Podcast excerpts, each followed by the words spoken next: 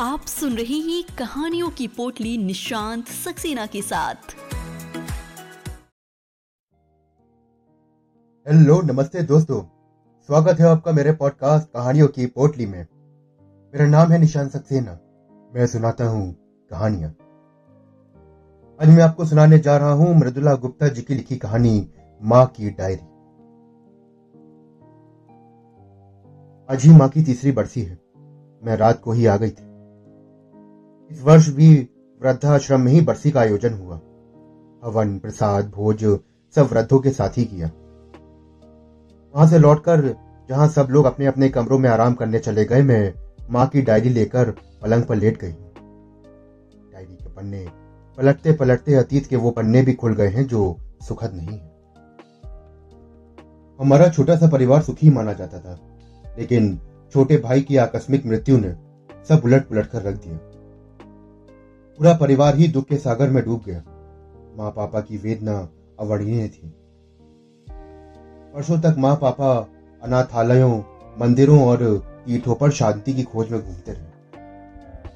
रात को सन्नाटे में चीरती माँ की सिसकियाँ हम सबको व्याकुल कर जाती। रात भर जाग कर जब वो छत निहारती रहती, उस समय मैंने माँ को ये डायरी लाकर दी थी और कहा था कि मन की बातें इसमें लिखा करो। आपको शांति मिलेगी। और तब से मैं नियमित ही कुछ ना कुछ इस डायरी में लिखती रहती थी।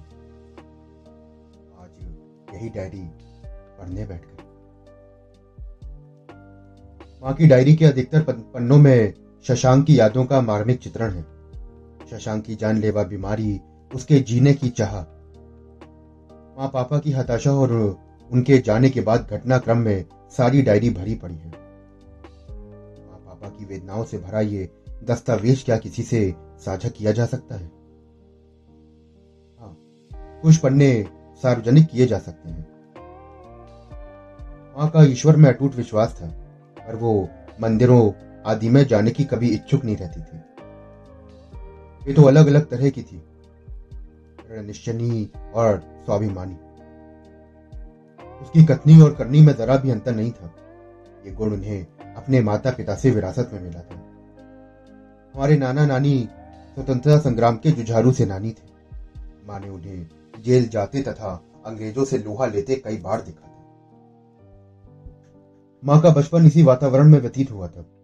जिस उम्र में लड़कियाँ गुड्डे गुड़िया का ब्याह रचाती हैं, उस उम्र में नानी की गोद में चढ़कर उन्होंने कई बार जेल की यात्रा करी थी।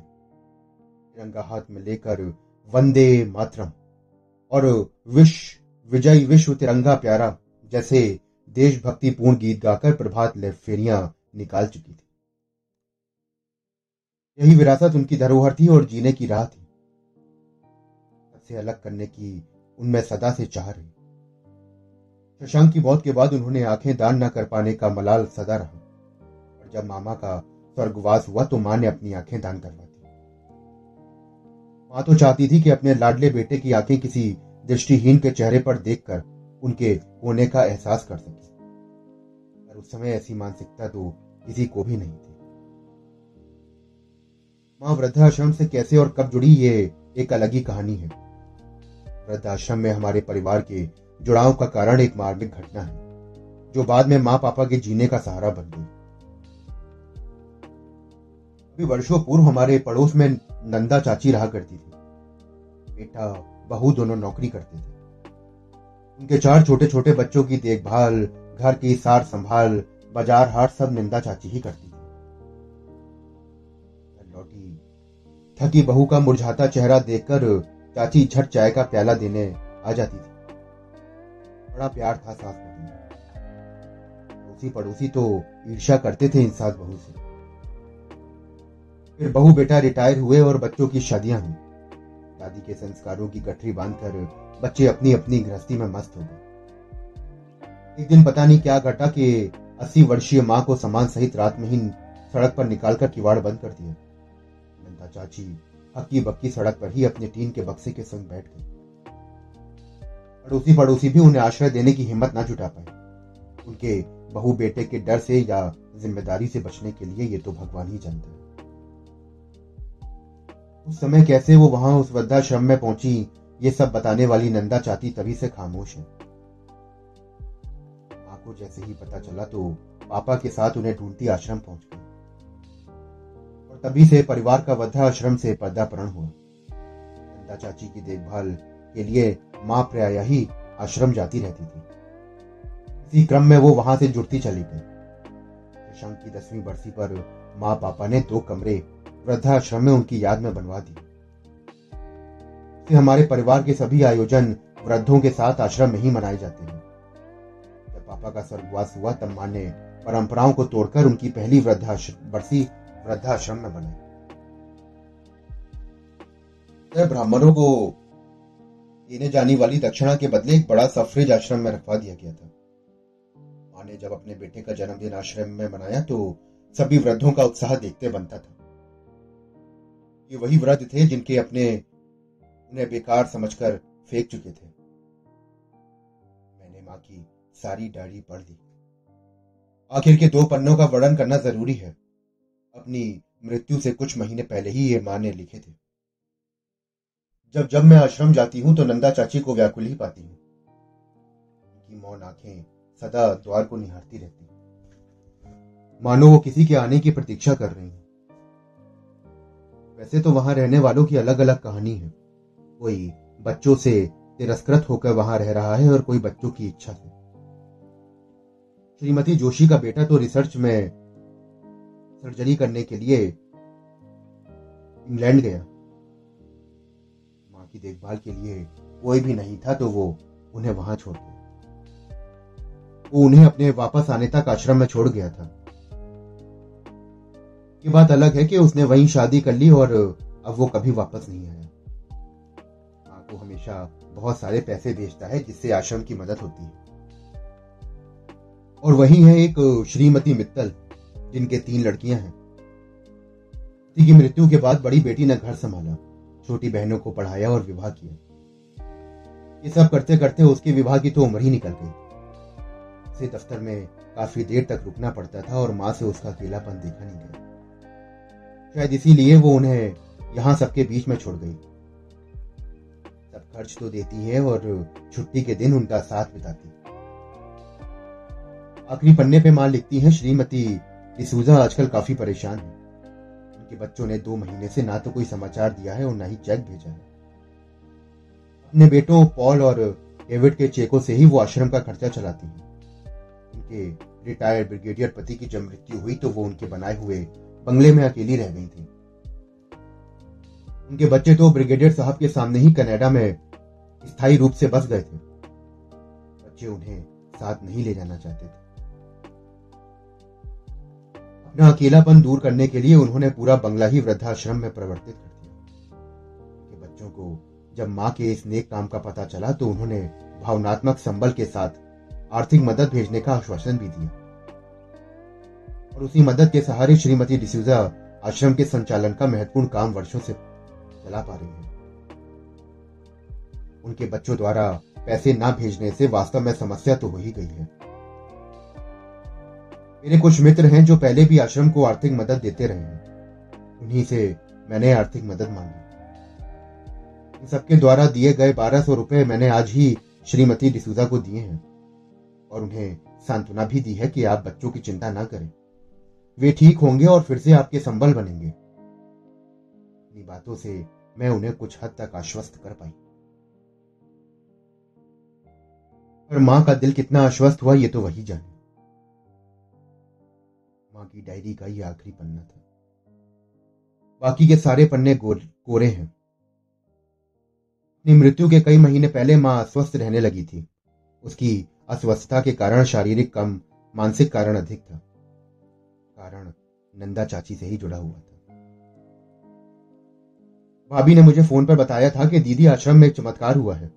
मेरे पूछने पर उन्होंने बताया कि आश्रम में कुछ दिन पहले एक वृद्ध दंपत्ति रहने के लिए आए थे। यूजा आंटी ने सारी औपचारिकताएँ पूरी करके उन्हें आश्रम में रहने की इजाज़त दे दी और नंदा चाची के कमरे में उनके साथ रहने की व्यवस्था कर दी। और यहीं पर चमत्कार हुआ। जैसे ही वो दोनों उनके कमरे में पहुँचे तो नंदा चाची को देखकर उनके मुँह से निकला, माँ। वो दोनों नंदा चाची के पैरों से लिपट कर फूट फूट कर रोने लगे। किसी को भी इस बात में संदेह नहीं रहा था कि वो दोनों नंदा चाची के ही बेटा बहू हैं। अवश्य ही उनके बच्चों ने भी उनके साथ वही व्यवहार किया होगा जो उन्होंने अपनी बूढ़ी माँ के साथ किया। उन्हें देखकर नंदा चाची की खोजती सी निगाहों में घृणा के भाव आए। लेकिन धीरे धीरे वही घृणा करुणा में बदल गई। मानो कह रही हो कि जीवन के अंतिम पहर में जब तुम्हारे सहारे की मुझे सबसे ज़्यादा ज़रूरत थी, तब तुमने मुझे सड़क पर बैठा दिया था। क्योंकि तुम्हारी गृहस्थी संभालने वाली माँ अशक्त हो गई थी। जब तुम भी मेरे समकक्ष आकर खड़े हो गए हो तो मैं तुम्हें क्या कहूँ? इसके बाद क्या हुआ भाभी? मैंने उत्सुकतावश भाभी से पूछा था। होना क्या था? इधर वे दोनों फूट फूट कर रोते रहे और उधर नंदा चाची तो शांत हो गई, जैसे कि वो एक गहरी नींद में सोई हूँ। ज़िंदगी भर की नींद आज ही तो पूरी कर रही थी। और सोए भी क्यों ना? परसों से जब से बच्चों ने निकाला तो वो यदा कदा ही सोती थी। माँ को तो इस घटना का कई दिन बाद पता चला था। जब वे पहुँची तो नंदा चाची आँख बंद करके लेटी थी। उनके बेटा बहू अपराधी बने एक तरफ़ खड़े थे। माँ ने कुछ भी ना कहा। ना भला कहा, ना बुरा कहा। मुझे याद आया कि उसके कुछ दिन बाद ही भाभी का फ़ोन आया था कि नंदा चाची अब इस दुनिया में नहीं रही। मैंने बड़े भारी मन से कहा था, जो अच्छा हुआ भाभी, वो तो कष्टों से मुक्त हो गई। हाँ दीदी, बात तो सही है, लेकिन इसके आगे की कहानी बड़ी दिलचस्प है। दिलचस्प है? इसके आगे की क्या कहानी थी भाभी? आश्रम के कुछ लोग चाहते थे कि उनका अंतिम संस्कार उनका बेटा करे। जब माँ से पूछा गया तो उन्होंने दृढ़ता से मना कर दिया। माँ का निर्णय अटल था। उनके बेटे की अनुनय विनय भी काम ना आई। उन्होंने इस बात की घोषणा कर दी कि नंदा चाची का अंतिम संस्कार वो खुद करेंगी। उन्होंने ऐसा कर भी दिखाया। सारी वर्जनाओं के बावजूद उन्होंने चाची का अंतिम संस्कार ही नहीं, बल्कि उसके बाद के भी सारे अनुष्ठान बड़े मन से पूरे किए। भाभी का फ़ोन सुनकर उस समय माँ के चरणों में नतमस्तक हुई थी उसी तरह आज भी उनको नमन करती हूँ।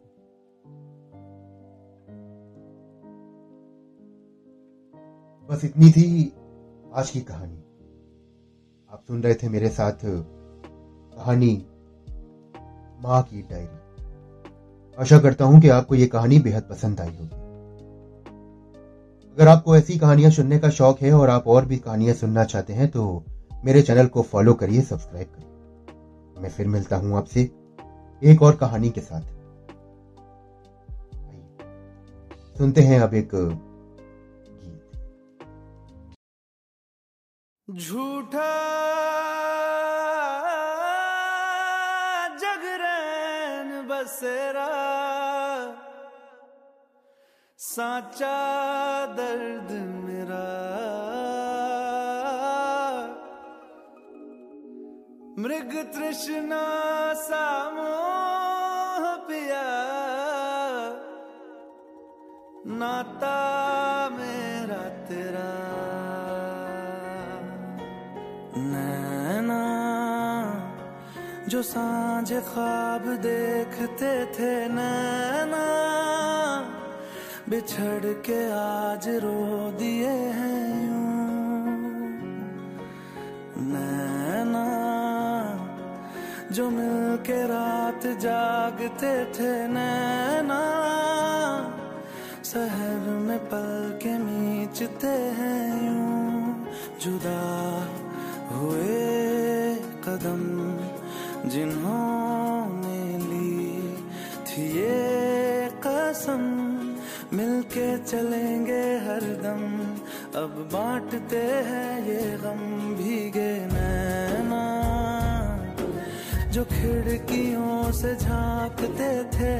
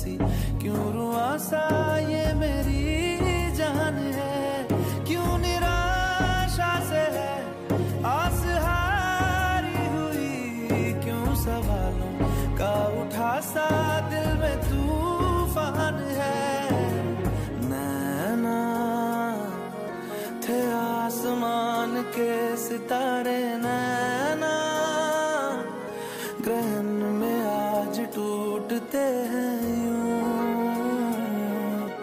नैना, कभी जो धूप सेकते थे नैना, ठहर के छाँव ढूंढते हैं यूँ। जुदा हुए कदम जिन्होंने